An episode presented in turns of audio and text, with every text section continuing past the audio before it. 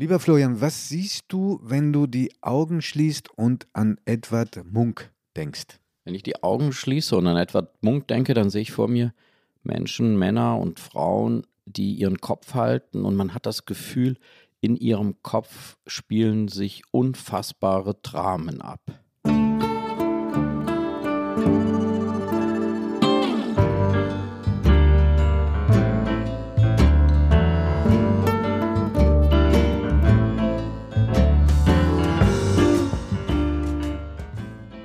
Augen zu. Der Kunstpodcast mit Florian Illies und Giovanni Di Lorenzo.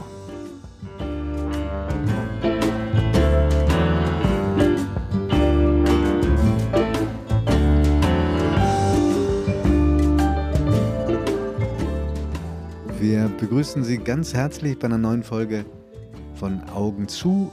Ganz viele von Ihnen haben sich Edward Munk gewünscht. Wir haben uns ein bisschen schwer getan mit ihm auch weil wir sehr unterschiedliche Zugänge zu ihm haben, aber das, vielleicht macht das das Gespräch umso spannender. Jedenfalls, das Leben von Edward Munk ist in großen Teilen auch ein Drama. Also insofern spiegeln die Bilder auch seine Biografie wider, aber nicht nur. Er ist ein Mann, der die Kunst unglaublich beeinflusst hat. Er ist einer, der zwei Weltkriege miterlebt hat. Eine Zeit des Umbruchs, wie es nur wenige gibt. Und er hat eine Lebens- und Familiengeschichte, damit könnte man drei Podcasts füllen. Leben und Familiengeschichte freue ich mich, wenn du gleich den Zuhörern und Zuhörern etwas davon erzählst. Für mich war es jetzt nochmal in der neuen Beschäftigung mit ihm nochmal so erhellend zu verstehen, dass es bei Kunst eben um viele Sachen gehen kann. Es kann bei Kunst darum gehen, ob Bilder in einem handwerklichen Sinne gut gemalt sind, ob es eine Ähnlichkeit mit der Wirklichkeit gibt, mit Menschen, mit Natur. Es kann darum gehen, ob du besonders schöne Gefühle durch Kunst wecken kannst, an, an Glück, an Schönheit, an Sehnsucht, wie es andere Maler vermögen. Und aber es gibt Maler, und da ist Munk sicherlich der Pionier. Was ist möglich, wenn du mit Malerei die tiefsten Gefühle ausdrücken kannst? Und es ist faszinierend, wie ihm das gelingt. Man soll nicht überpsychologisieren und viele Künstler haben sich dagegen auch verwahrt, zu sagen, das ist irgendwie Ausdruck meines Seelenzustandes. Bei Munk ist das dezidiert anders. Er hat gesagt, ich male das, was ich gerade fühle und spüre. Lass uns das versuchen, immer wieder mal einzustreuen. Sein abenteuerliches und zum Teil auch trauriges Leben, wirklich sehr trauriges Leben, kommt am 12. Dezember 1863 in Löten, in 100 Kilometer nördlich von Oslo, das damals Christiania hieß, zur Welt und ist der Sohn eines Militärarztes, Dr. Christian Munk, der für damalige Verhältnisse sehr spät Vater geworden ist. Er war 46. Mutter sehr viel jünger und bekommt mit Christian, Mutter heißt Laura Katrin, fünf Kinder, von dem nur eins, die jüngste Schwester Edward Munk selber, überleben wird. Das Baby Edward war so kränklich, dass man ihn in aller Eile notgetauft hat, weil man nicht wusste, ob er die ersten Tage überhaupt überlebt. Dafür, dass er dann so oft krank war, schwerst krank, so oft in Kliniken war, ist er verdammt alt geworden, auch für die damalige Zeit. Er ist mit 80 erst gestorben. Ja, und es gibt sozusagen die unverschuldeten Krankheiten, die ihm widerfahren sind. Und sehr viele Aufenthalte in Kliniken lagen auch daran, weil er so viel getrunken hat. Also er war ein, man würde heute sagen, ein schwerer Alkoholiker, vor allem in seinen äh, Berliner Zeiten. Also er hat seinem Körper unfassbar zugesetzt, aber hat es trotzdem geschafft, erst 1944, also kurz vorm Ende des Zweiten Weltkrieges, zu sterben. Der Vater, der war offenbar ein sehr frommer Mensch und auch kein böser, aber er konnte mit diesem hochsensiblen, hochbegabten Kind nicht viel anfangen. Tragischerweise stirbt die Mutter, als Edward fünf Jahre alt war, kurz vor seinem sechsten Geburtstag. Ein furchtbares Erlebnis. Die Mutter muss vorher schon in Angst gelebt haben vor dem Tod. Die Familie war geschlagen, mütterlicherseits von der Krankheit Tuberkulose.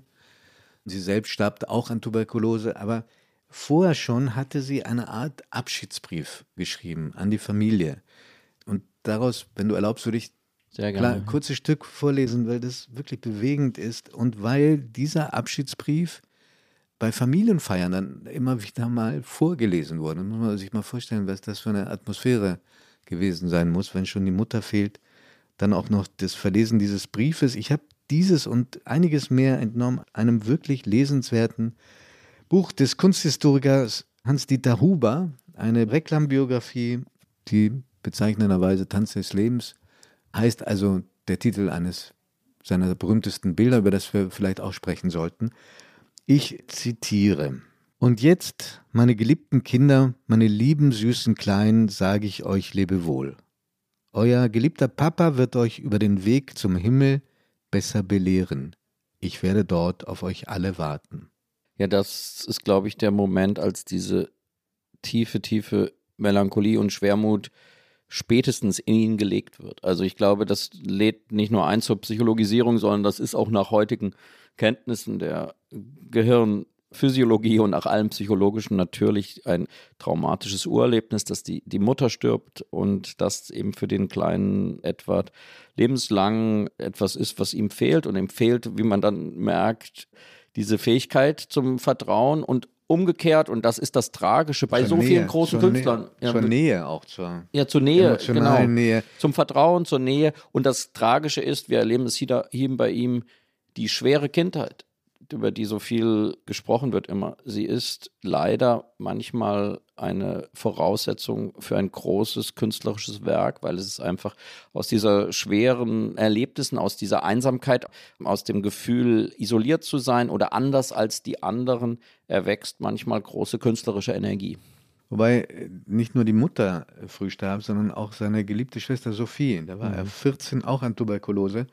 Und das kranke Kind, also seine Schwester, das wird dann ein sehr häufiges Motiv. Ich glaube, von dem Bild des kranke Kind gibt es sechs Versionen mhm. allein in Öl. Das kam dann noch. Noch dazu, ja. Ich glaube, das äh, ist keine Überpsychologisierung, dass man sagt, wirklich aus seiner persönlichen Lebensgeschichte liegt eine ganz große, schwere, bleierne Last auf seiner Seele. Und er versucht da immer natürlich auszubrechen und Wege dazu zu finden. Was auffällig ist, davon, er ist eben in Norwegen geboren, ist, dass es ihn sehr früh in seiner künstlerischen Zeit in den Süden zieht, also nach Paris und nach Berlin. Also er will auch aus dieser äh, nenn, nenn Berlin raus. Süden, nenn Berlin Süden. aus Norwegen, Norwegen, kann man es endlich mal sagen. also er hat, äh, das muss man wirklich sagen. Erlaubst du mir noch ein Detail? Ja. Obwohl der Vater Militärarzt war, lebten die teilweise in bitterer Armut und zogen dann von einer Wohnung in die nächste weil der Vater vergaß, aber eigentlich war es eher so, dass er sich nicht traute, ärmeren Menschen, armen Menschen Rechnung zu schreiben. Also der muss, wie gesagt, kein böser Mann gewesen sein. Keiner, der lieblos sein wollte, sondern einer, der nicht anders konnte.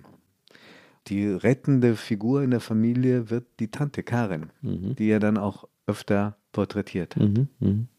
Und also ich glaube, dass er dann wirklich diese Flucht, einerseits natürlich diese ganze Kunstumgebung in Christiana, ja, wie es damals hieß, also dem heutigen Oslo, als zu eng und zu, zu fern und zu fremd für ihn fand, aber dass er dann wirklich merkte, dass er hier mit seinem ganz großen Kunstanspruch nicht landen kann und deswegen eben zieht. Andere, andere Städte sucht, aber die erste Prägung war schon in Norwegen selbst. Ja. Also er hat ja einen kurzen Exkurs unternommen an einer Ingenieursfachschule. Das hat er schnell aufgegeben zum Leidwesen des Vaters und hat dann, unterstützt wieder durch seine Tante, die Königliche Kunstakademie besucht in Kopenhagen. Das wie bei dir, du hast ja Sympathie für, wenn die Tanten so kunstsinnig sind. Wir kennen ja deine Total. Tante hier auch ich, aus dem Podcast. Ich weiß, was, was Tanten bedeuten ja, können im Leben. Ja, Tanten ja. und Großväter übrigens auch. Und dann kommt er in der Tat 1892 nach Berlin. Und das ist in jeder Hinsicht, im Guten wie im Schlechten, ein einschneidendes Erlebnis. Da ist der erst, wenn ich mich verrechnet habe, 29 Jahre alt. Genau, er ist 29 Jahre alt und er offenbart viele Talente äh, sozusagen mit diesem ersten Ereignis. Also das ist, es ist eigentlich der, der Urknall seiner künstlerischen Karriere. Er wird eingeladen, das ist sehr faszinierend, äh, nach von Berlin. Von einem anderen Künstler. Von ne? einem anderen Künstler. Heute völlig vergessener Adelsteen Norman, ein sehr klassischer Maler, der von Kaiser Wilhelm II. geschätzt wurde, weil er so schöne norwegische Fjorde malte. Also das war damals eine Zeit, wo sich die Deutschen sehr in Richtung Norwegen und Norden bewegten und die Kreuzfahrten hoch in die Fjorde von Norwegen war was ganz Beliebtes. Und dieser so in Berlin so hoch angesehene Maler sagt eben, stellt doch mal diesen jungen Edward Munk aus, der eigentlich auch seiner eigenen Kunstauffassung sehr widersprach und dann hat der Verein Berliner Künstler Edward Munk 1892 tatsächlich eingeladen, in Berlin auszustellen. Und zwar mitten in dem prominenten Viertel rund um die Friedrichstraße, nämlich in einem Architektenhaus in der Wilhelmstraße. Und die Ausstellung währte aber nur äh, eine Woche, fünf Ausstellungstage, eine Woche, weil es kam zu einem riesigen Knall. Also das künstlerische Establishment, das, der Verein wurde ja von einem inzwischen auch völlig vergessenen Menschen dominiert, Anton von Werner, aber ein guter Bekannter von Wilhelm II., der übrigens, was ich gar nicht wusste, recht kunstsinnig war. Ja, das war sein Lieblingsmaler, das aber, war sein aber, Held aber, sozusagen. Aber, ja. er war sehr konservativ in seinem Kunstgeschmack, der deutsche Kaiser. Was passierte? Die Leute konnten zu einem großen Publikum, die Mehrzahl der Journalisten, es erschienen unglaublich viele Artikel, und auch mindestens die Hälfte der, der Künstler nichts damit anfangen. Sie haben ihm was vorgeworfen. Ja, man muss dass sich die- unfertig ist. Es ist was, unfertig Was und das- bedeutet das, unfertig? Also wenn man diese Leinwände sich heute anschaut, die er dort ausgestellt hat, und es gibt gerade eine wunderbare Gelegenheit dazu. In der Berlinischen Galerie gibt es eine ganze Ausstellung, die heißt Edward Munk in Berlin, Edward Munk, Zauber des Nordens. Da sieht man noch einmal diese Bilder, die er 92 ausstellte. Und er zeigt Leinwände, die wirken wie nicht fertig gemalt. Da wirkt der Bildgrund, also die Leinwand leuchtet durch. Das sind nur so grobe Striche in Öl, in, in, in Untermalung, Bleistift. Dann sieht man eine Figur bei diesem berühmten Melancholiebild etwa. Also das wirkt alles äh, wie, wie, wie äh, sozusagen sehr grob gedacht, wie, wie skizzenhafte Malerei in einer Zeit 1890, 92, wo in Berlin eigentlich eine unglaublich, heute würden wir sagen, spießige, gediegene Salonmalerei herrschte. Man malte Frauen mit großen Kleid, Noch- Kleidern. Noch, äh, wenige Jahre später sollte sich das radikal Es ändern. wird sich alles Das- ändern, aber das ist eine Zeit, in der die Landschaftsmalerei sehr, sehr klassisch ist, in der alles wirklich eine, man kann das heute auch von der Kunstentwicklung her sagen, es ist eine wirkliche, eine sehr schwache Periode des deutschen und Berliner Kunstschaffens. In die kommt er hinein und er widerspricht allem, weil er nichts Schönes zeigt, weil er nichts Idyllisches zeigt, weil er in der Malweise eine Provokation darstellt, die nochmal das übertrifft, was die Impressionisten in Paris machten, weil die stellten immerhin noch französische Landschaften dar, aber er malte nur so ganz karge, grob gezimmerte Figuren nach dem Geschmack der Kritiker sehr schlecht gemalt und das war eine solche Provokation, dass die Künstler sich zusammentaten und sagten, das darf nicht unseren Verein Berliner Künstler beschädigen. Wir müssen überlegen, ob wir diese Ausstellung schließen. Ja, und es gibt ein Vereinsmitglied, Max Kruse, der hat das festgehalten, was da passierte. Äh, Er spricht über die alten Herren, kaum gesehen, also die voller Wut sind, kaum gesehen, stürzten sie in den Versammlungssaal zurück und Anton von Werner, der gerade erwähnte, erklärte die Ausstellung als einen Hohn für die Kunst, als Schweinerei und Gemeinheit für geschlossen.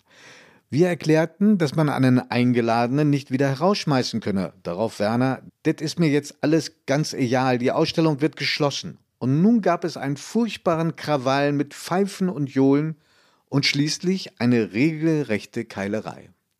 Und ein Teil dieser Vereinsmitglieder spaltete sich ja ab und gründete eine erste Sezession.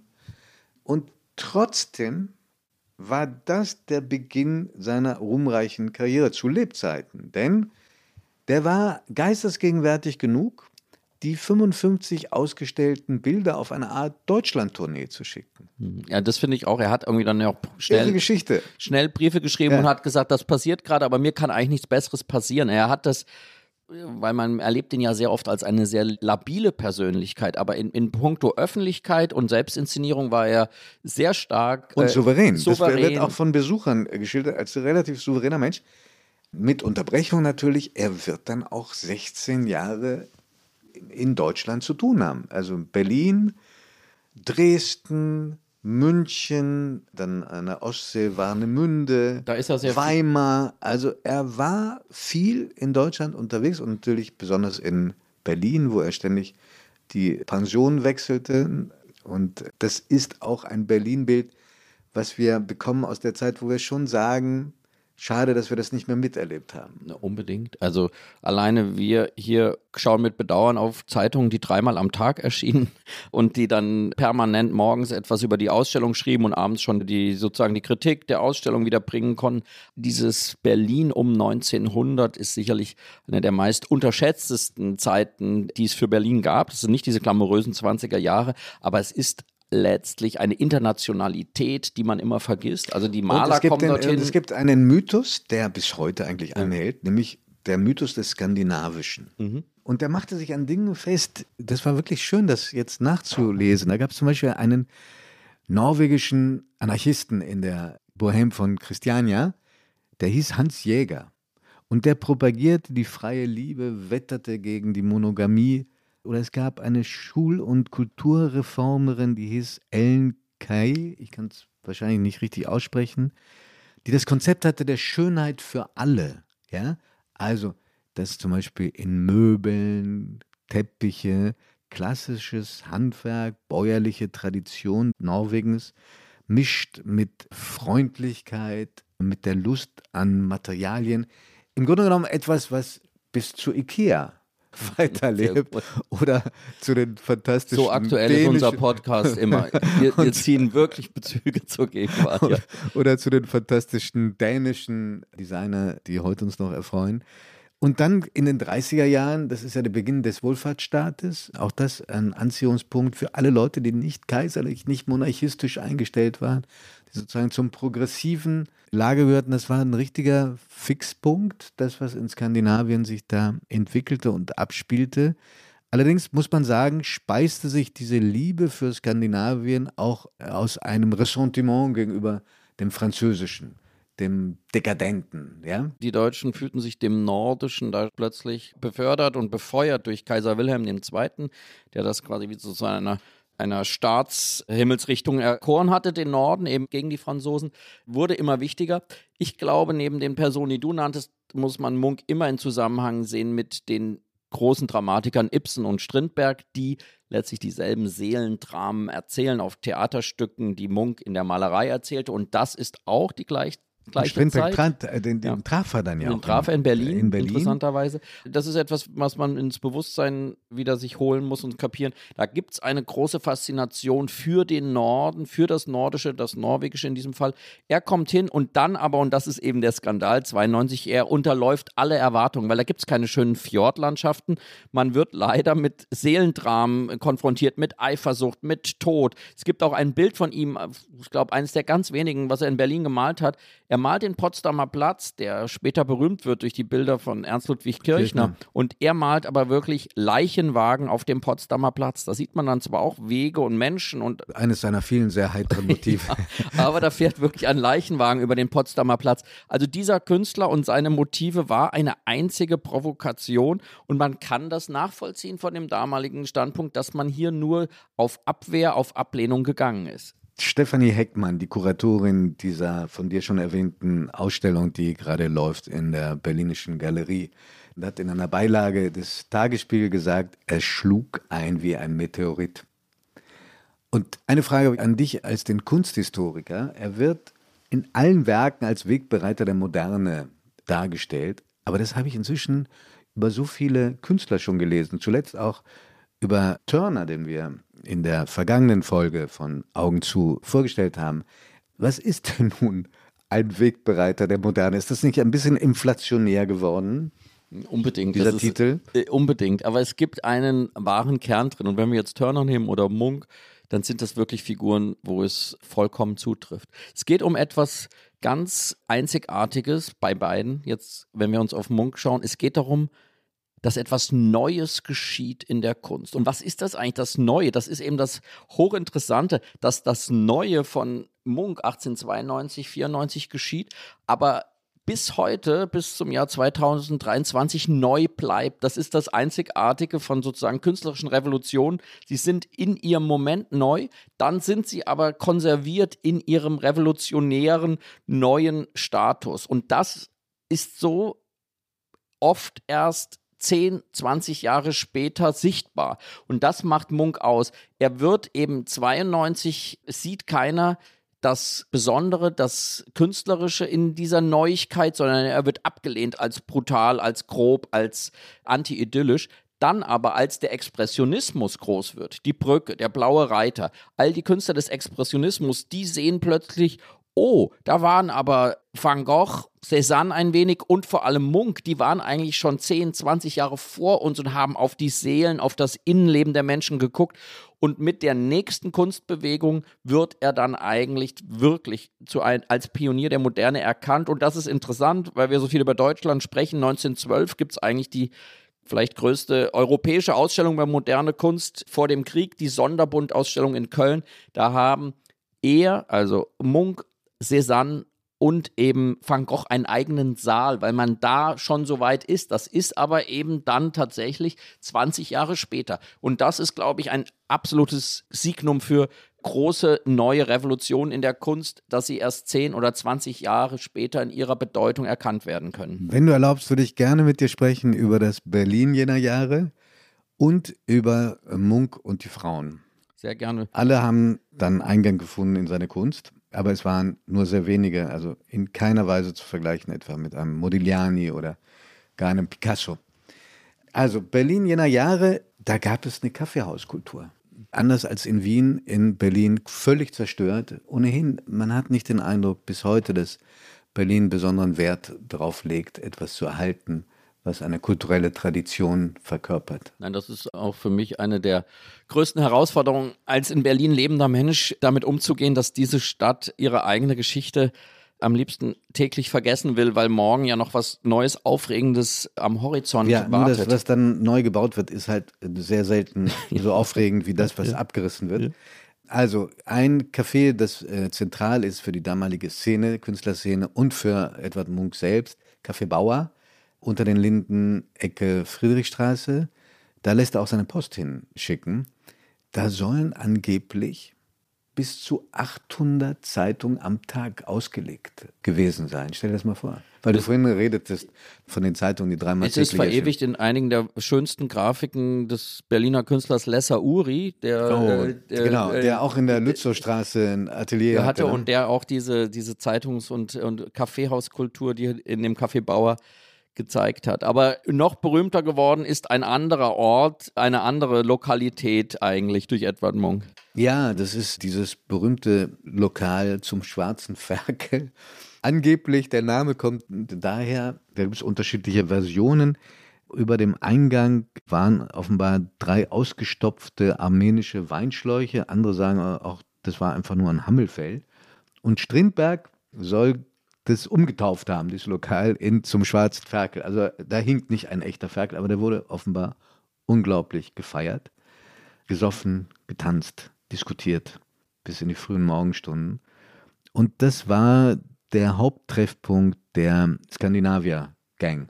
Und da saß wohl quasi, gehörte Edward Munk zum Inventar, also er saß so offenbar da immer an der Bar mit, mit Alkohol. Einer der berühmtesten anderen Kneipengänger war der berühmte polnische Dichter Stanisław Przybyszewski, der, wenn er ich leichter habe tagelang, Ich habe tagelang geübt. Wenn er leichter auszusprechen wäre, sehr viel berühmter wäre, denn seine Texte sind von einer unglaublichen Klugheit und vor allem hat er für Munk zwei absolut zentrale Dinge geleistet. Das erste ist, dass er erkannt hat, dass dieser Munk als erster das Innere, das Unterbewusste, das Unbewusste der Menschen malt. Das war sein positiver Punkt. Das Negative war leider, dass er dem guten Munk die schönste Frau des schwarzen Ferkels ausspannte und heiratete sogar. Diese legendäre Dagny Juel. Mhm. Und Insofern hat er aber auch wiederum für die Kunst was Gutes getan. Wobei, das war nicht nur die Geliebte, sondern sie war auch äh, Pianistin und Dichterin, also eine sehr selbstbewusste, selbstbestimmte Frau. Ganz wichtige Figur in dieser Künstlerwelt, in diesem Berlin. Dadurch, dass er eben dieser Stanisław Przybyszewski quasi Munk ausstach, hat er Munk in große Seelenqualen geworfen, in Eifersuchtsdramen, in all diese Gefühle, die er dann in einzigartige Kunstwerke gegossen hat. Insofern hat er äh, für die Kunst etwas Großes geleistet, indem er Munk sozusagen diesen schönen Lebensweg verbaut hat. Weißt du, wo diese Kneipe zum schwarzen Ferkel stand? In der Nähe des unter der Linden Friedrichstraße äh, in zwar da, diesem Reg- eigentlich Region. ziemlich genau da, wo heute die nicht sehr ansehnliche ungarische Botschaft ist, gegenüber auch neu erbauten Hotel Adlon. Mhm. Also fußläufig Kaffeebauer und zum Schwarzen Ferkel. Unter anderem hat dann Munk gearbeitet und gelebt in der Lützowstraße 82, dort wo auch Lessa Uri gemalt hat. Alles abgerissen, alles zerstört. Aber die Nummer 81, die existiert noch, habe ich dem Tagesspiegel entnommen. Und da soll man auch noch eine Ahnung davon bekommen, wie das damals ausgesehen hat. Ja, also sein, sein Künstleratelier wird vor allem von solchen Ästheten wie Harry Graf Kessler, die ihn besucht, als wirklich so der bildgewordene Albtraum oder eben der bildgewordene Traum einer Künstlerexistenz. Eine Wohnung völlig verwahrlost. Das Einzige, was man sieht, sind Bilder, Bilder, Bilder und, und viel Chaos. Dazwischen. Denn du sagst, du sagst, es gibt viele Fotodokumente. Er selbst hat äh, über 180 Motive hinterlassen. Und wir sehen immer diesen Kopf von Munk, der einen irritiert in seiner äh, Gegenwärtigkeit. Also es könnte ein Bild eines Menschen von Berlin aus vom heute, sein. Sehr, sehr modernes Gesicht. Ja. Gleichzeitig sieht er immer ein bisschen aus wie der Kopf einer Statue. Mhm, Und auch da inszeniert er sich manchmal auch nackt am Strand von Warnemünde. Mhm. Er hat vielleicht das erste Selfie in der Kunstgeschichte gemacht, bezeichnenderweise in einer Nervenheilanstalt.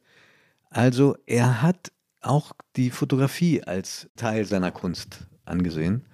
Er hat insgesamt an die 40.000 Werke hinterlassen, Zeichnungen, Ölbilder, Gegenstände.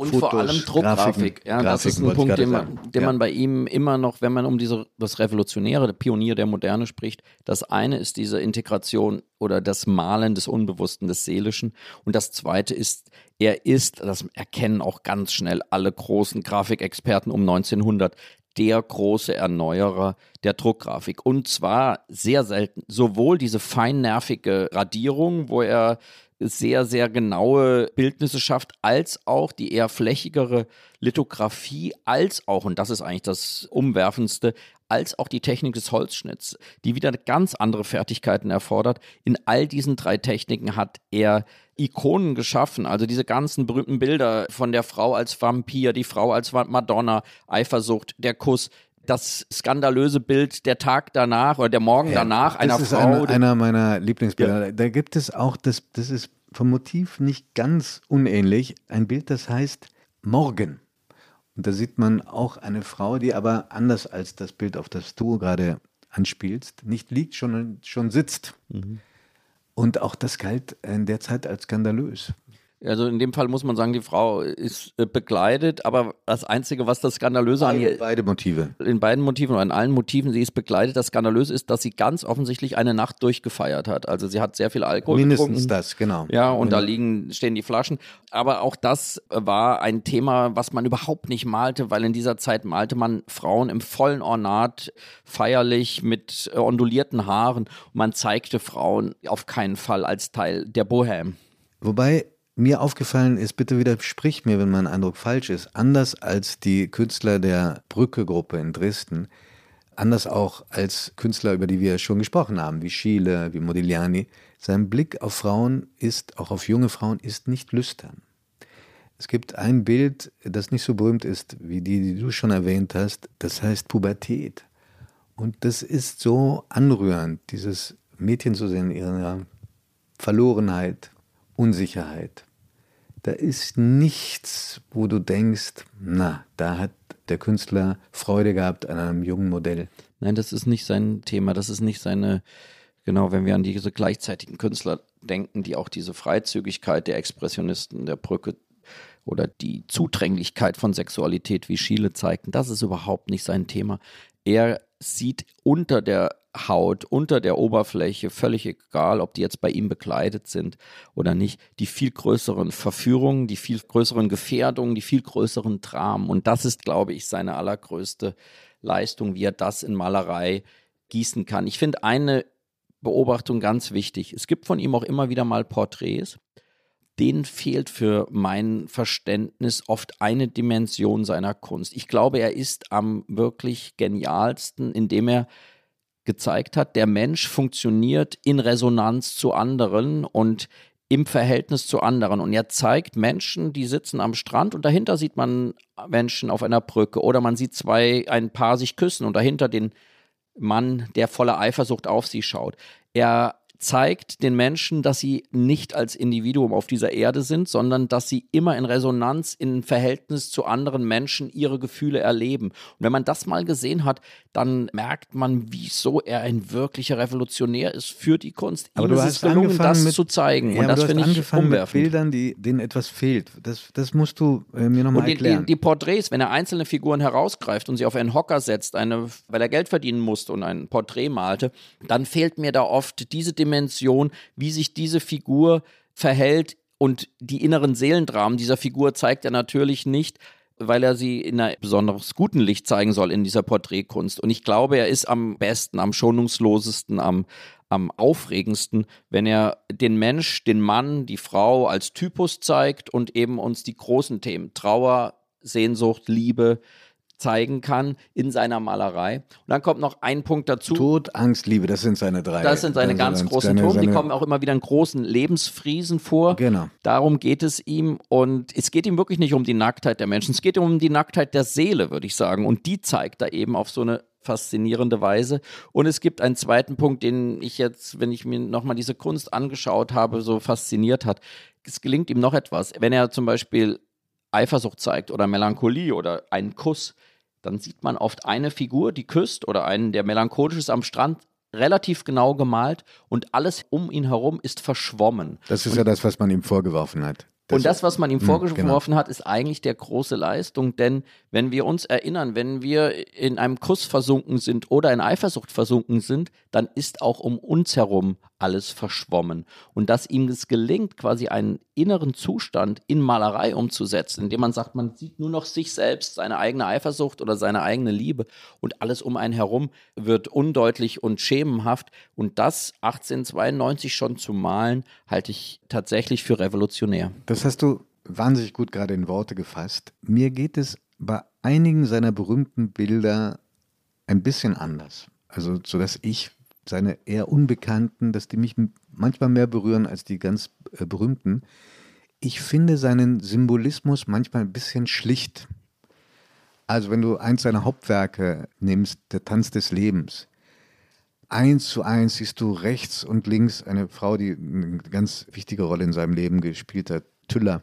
Oder wenn du Golgatha siehst, ja, der Künstler, der dann von den anderen, der sozusagen als Märtyrer am Kreuz hängt und die anderen, die ihn auslachen. Also manchmal ist der Symbolismus Zu symbolisch. Ja. nee, Kann ich, ich- verstehe ich völlig, ver- was du meinst. ja. Das ist manchmal, das ist immer das Risiko, wenn man einen so radikalen Weg geht wie er, dass man manchmal überreizt, ja, Mhm. dass man es dann, also wo man das Gefühl hat, das versteht man jetzt bereits und es ist dann nochmal von noch großer mal Kargheit. Also der Ja. Symbolismus, der relativ symbolisch ist, Ja. wie du sagst, plus die Kargheit. Mhm. Die macht Munk zumindest für südliche Menschen gelegentlich etwas schwer zugänglich. Siehst du, deswegen das, das Nordische in mir freut sich und wenn ich dann die Menschen am, am Strand sehe, denke ich ohnehin an Caspar David Friedrich und dann muss ich aber sagen, und da würde ich jetzt mal sagen, ist Aber er hat Menschen besser dargestellt als Caspar Nein, David er hat vor allem etwas gezeigt und da sieht man einfach, was er kann. Auch bei ihm stehen zwei Menschen am Strand oder am Wasser und gucken raus. Aber bei Friedrich sieht man einfach nur deren Sehnsucht oder deren Weitblick. Bei ihm sieht man aber, dass diese Menschen, die da gerade am Strand stehen, sich gerade richtig gestritten haben oder einen Ja. hassen oder, oder lieben. Also ihm gelingt es, Gefühle im Innern zu zeigen und das ist der Grund, warum die späteren Generationen von Künstlern ihn so verehren und deswegen würde ich sagen, Pionier der Moderne, dieses große Wort oft falsch angewandt, hier trifft es vollkommen zu. Werbung. Liebe Hörerinnen und Hörer, kennen Sie schon das Kunstmagazin der Zeit? Mit der Weltkunst erleben Sie jeden Monat die schönsten Seiten der Kunst. Sie wollen das Magazin unverbindlich testen? Dann bestellen Sie Ihr persönliches Kennenden-Exemplar gratis unter www.zeit.de/slash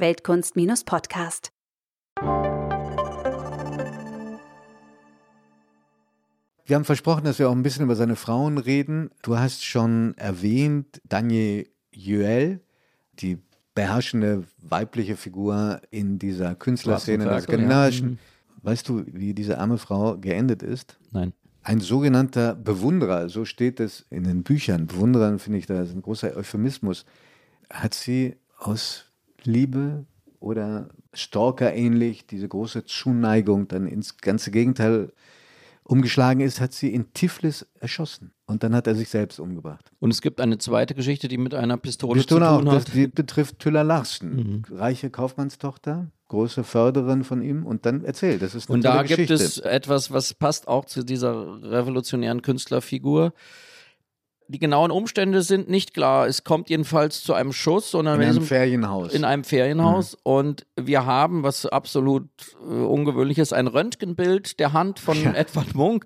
Er hat sich erhalten oder er hat es aufgehoben, wo vom Mittelfinger leider ein Teil fehlt. Und wer da auf wen geschossen hat, ob er sich selbst verletzt hat, ob sie ihn verletzt hat, ob das die Pistole in der Hand sich gelöst hat, wissen wir nicht. Es ist jedenfalls das Ende dieser Beziehung. Ja, mit, mit großem Knall, was im, im, im wahrsten Sinne des Wortes. Die Tragödie, also Endkapitel in großen Teilen doch sehr unglücklichen Beziehungen, begann schon im Juni.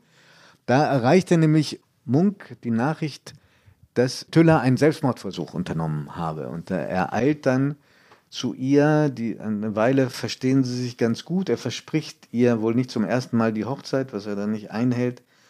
Und dann schlägt es aber wieder in Misstrauen, Paranoia, übelsten Gefühle um, weil er sogar den Vorwurf erhebt, du hast diesen Selbstmord nur inszeniert, damit ich wieder bei dir bin und endet dann mit diesem Schuss in dieser Ferienhütte oder, oder in diesem Feriendomizil. Also diese dramatischen Situationen zwischen Menschen auf seinen Bildern sind den dramatischen Situationen seines Lebens nachempfunden. Absolut angemessen, ja. Und, und dann gibt es eine dritte Frau, auch so eine, eine Art femme fatale, und zwar Eva Mudocci. Also ich weiß nicht, ob ich sie richtig ausspreche. Es war auch nicht ihr richtiger Name, es war ihr äh, Künstlername, eine in der Zeit ziemlich bekannte Geigerin. Und von der hat er ein Bild gemalt, Frau mit Brosche. Das ist umwerfend. Kennst du es? Ja. Ja. Es gibt von ihm Bilder, wenn er sozusagen in Liebe entbrannt ist, kann er äh, ungeheuerliche Frauenbildnisse malen. Das merkt man, also zu welchen Gefühlsstärken dieser Künstler in der Lage war. Das Bild heißt, glaube ich, die Brosche, weil man versteht nicht richtig, ob sie die langen Haare, diese Brosche zusammenhält oder ein Kleid, was sie unter den Haaren trägt. Eins der sinnlichsten Bilder, guck mal, ganz anders als die Anmutung anderer. Ja das ich überhaupt in der Kunstgeschichte kenne. Ja, das ist. Er, er hat übrigens auch in gewisser Weise für die Madonna, die er gemalt hat, in vielen Versionen. Er hat mit der Sinnlichkeit gerungen. Wenn er sich durchgerungen hat, sie zu malen, dann diese ganz legendären Madonna-Bilder, äh, Druckgrafiken, dann sahen das Frauen mit langem wallenden Haar und es ist ihm dann wunderbar gelungen, aber dieselbe Madonna kann eben in einem anderen Bild auch in einer scheinbaren Umarmung mit einem Mann ihm offenbar gerade ihre Zähne in den Hals rammen und das heißt dann äh, Vampir. äh, äh, Vampirin. Wenn man ihn und sein Leben sieht und die Kunst, die daraus erwachsen ist, schaut man auf ihn und sieht, dass er das Leben nur als Drama erleben konnte, begriffen hat und dass diese Starrheit, diese Staturenhaftigkeit, die du bei ihm beschreibst aus den Fotografien, dass das auch eine Form war, sich dagegen zu wappnen, gegen diese Urkräfte, die er gesehen hat und die er gespürt hat und die er in seiner Malerei gezeigt hat. Also, wir wollen nicht verschweigen, dass er oft krank war, auch psychisch krank war. Er kam dann in Kopenhagen in eine Klinik, da war ein berühmter Psychiater, der ihm wohl auch geholfen hat und der für damalige Verhältnisse psychiatrische Klinik muss man sich in der Zeit wirklich als Hölle vorstellen, äh, sehr modern therapiert hat. Auslöser waren sicherlich seine alkoholischen Exzesse, aber er hatte wohl auch Stimmungsschwankungen, die in Kliniken als manisch-depressiv brandmarkten. Auch da war Skandinavien offenbar weiter wie auf anderen Gebieten als andere Länder. So, und dann mit dem 50. Geburtstag stabilisiert sich sein Seelenzustand. Er ist plötzlich weltberühmt hat auch Geld, schafft sich dann ein sehr schönes Anwesen an in Ekeli, wo er 28 Jahre leben wird. Das ist auch nahe Oslo, da wird er auch im Alter, wie gesagt, von 80 Jahren sterben. Er kriegt übrigens, das ist auch ein Detail, was wir nicht vergessen dürfen, 1918, 19, also unmittelbar nach dem Ersten Weltkrieg, gibt es etwas, was ganz stark an Corona erinnert auf der ganzen Welt, nämlich die berühmte spanische Grippe. An der starb Egon Schiele, eine Tochter von Freud, Apollinaire, der Dichter. Und er, der immer so anfällig war für Krankheiten, bekommt die, aber überlebt sie und ja, malt sich auch. Mhm. Selbstporträt mit spanischer Grippe, abgemagert, so in, in, in so einer Art Bademantel, im Sessel sitzend. Mhm.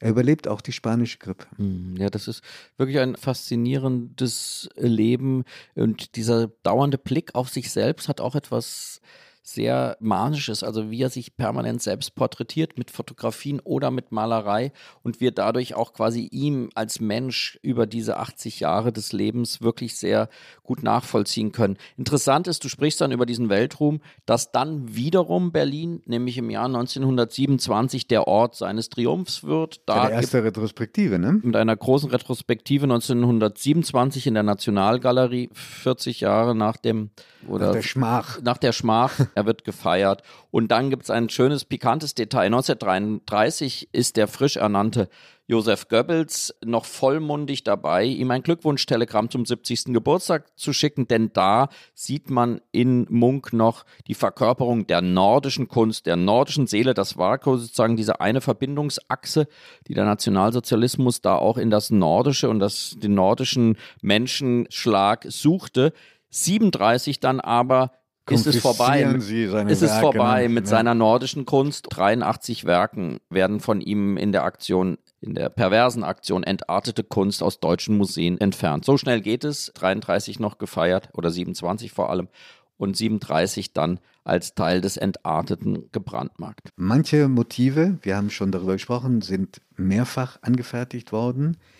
Kennst du die Begründung dafür? Nein. Oder einer der Gründe er hat sich offenbar sehr, sehr schwer von seinen Kunstwerken nur trennen können. Also es gab die Auftragsarbeiten, übrigens die wichtigsten Sammler aus Deutschland. Und ich war neugierig, als ich das las. Er hat ja so viel Zeit in Deutschland verbracht, ob er denn wohl auch gut Deutsch gesprochen hat. Eher nicht, eher nicht. Also was so Sammler schreiben, war das eher radebrechend. Aber da hat er, glaube ich, keine so großen Probleme gehabt. Aber bei seinen wichtigen Motiven, also sozusagen seinen, seine Lebensfriese, ist das das richtige mhm, Plural? Mhm, da hat er unglaublich an den Motiven gehangen und in den letzten Jahrzehnten soll er gar nichts mehr aus der Hand gegeben mhm. haben. Mhm. Das konnte er sich leisten. Mhm. Was so traurig ist, dass er gegen Ende seines Lebens dann nochmal die ganz große Angst erleben musste, nämlich den Einmarsch der Deutschen in Norwegen und zehn Tage nach dem Einmarsch macht er sein Testament, das war im April 1940, und vermacht alles der Stadt Oslo. Das ist der Grund. Insofern können wir da jetzt gut überleiten, dass das spektakulärste Museum wirklich das Munk-Museum in Oslo ist, das jedem empfehlen äh, sei, der äh, den Zauber des Nordens wirklich spüren will und nach Norwegen fährt. Dort sind die Hauptwerke. In diesem Museum hängt das berühmteste Bild von Munk, der Schrei. Der Schrei ist auch erstmals in Deutschland ausgestellt worden, ist aber heute, weil es eines der kostbarsten Werke der Moderne überhaupt ist und auf sehr fragiler Leinwand gemalt, ist nicht mehr reisefähig und ist nur in Oslo zu sehen. Zwischendurch auch mal geklaut worden, eine Version. Genau, und das ist wirklich, wir sprachen eben vom Knall und hier muss man sagen, das ist wirklich der Urschrei eigentlich der, der Moderne. Eine, dieses schreckensverzerrte Gesicht einer Figur auf der Brücke, das ist für ihn auch zu einem ikonischen Ausdruck seiner Angst und seiner Verstörung geworden und ist eines der großen Symbolbilder eigentlich des Expressionismus bis heute. Und hat Eingang gefunden in die Alltagskultur. Es ist inzwischen auch ein Emoji. Mhm, ja. Welcher Künstler kann das für sich reklamieren, ja, posthum? Ja. So, und äh, es gibt aber zwei Museen. Also wer nach Oslo fährt, der hat gleich die Wahl zwischen zwei Museen. Es gibt das Munkmuseum, das 63 schon eröffnet hat, also 19 Jahre nach seinem Tod. Und dann gibt es eben dieses neue, das ist erst vor zwei Jahren, 21 eröffnet worden, wo man seine Werke auf 13 Stockwerke besichtigen kann. Also auch das Gebäude ist spektakulär. Und dann schließt sich jetzt der Bogen sehr schön wieder nach Deutschland. Denn in diesem Herbst, in diesem Winter gibt es wirklich die einzigartige Möglichkeit, Munk in einer Fülle in Deutschland zu erleben, die vielleicht nicht noch einmal kommen wird. In der Berlinischen Galerie, die Ausstellung haben wir bereits erwähnt, wirklich eine exzellente Ausstellung, die ich jedem zum Besuch empfehlen möchte. Die Ausstellung trägt den Titel Zauber des Nordens, widmet sich aber eben auch ganz bewusst diesem Skandal von 1892 und dem Verhältnis von Munk zu Berlin. Diese Ausstellung geht bis zum Januar und dann, und das ist ein sehr schöner Zufall und eine sehr schöne Gleichzeitigkeit, im Museum Barberini in Potsdam eröffnet im November eine Ausstellung, die Munk Lebenslandschaft heißt und die den Figurenbildern der Berlinischen Galerie die landschaftlichen Darstellungen von Munk an die Seite stellt, denn seine Figuren stehen immer in Bezug zu der sie umgebenden Landschaft. Der Schrei, über den wir gerade sprachen, der ist sogar entstanden, weil Munk einmal an einem Abend diese Himmelsröte so ins Herz fasste, dass er dieses Bild malen musste. Also die Landschaft der Bilder von Munk ist ein eigenes Bildthema und das Museum Barberini zeigt mit sehr vielen Leihgaben aus Oslo bis zum 1. April nächsten Jahres diese Bilder. Wer sich für Munk interessiert, wer ihn liebt, der möge diesen Winter, November, Dezember, Januar nach Berlin kommen und sich in Berlin und in Potsdam diese beiden Ausstellungen anschauen.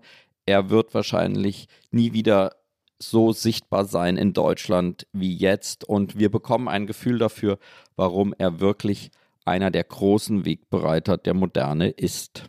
Also wir sind am Ende, aber eher aus zeitlichen Gründen. Über Edward Munk hätte man, wie gesagt, noch stundenlang weitersprechen können. Kinderlos geblieben und in den letzten Jahrzehnten dann doch auch sehr von Einsamkeit geplagt.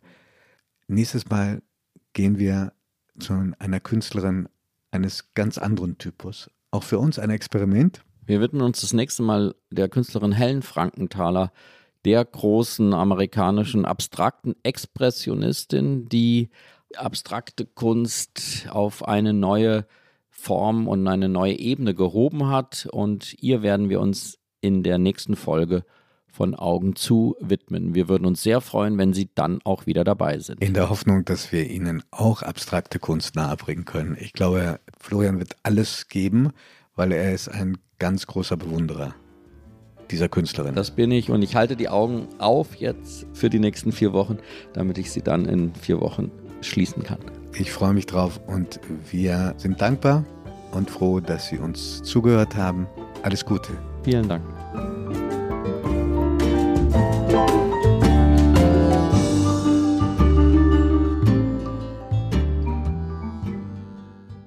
Augen zu ist ein Podcast von Zeit und Zeit Online, produziert von Pool Artists.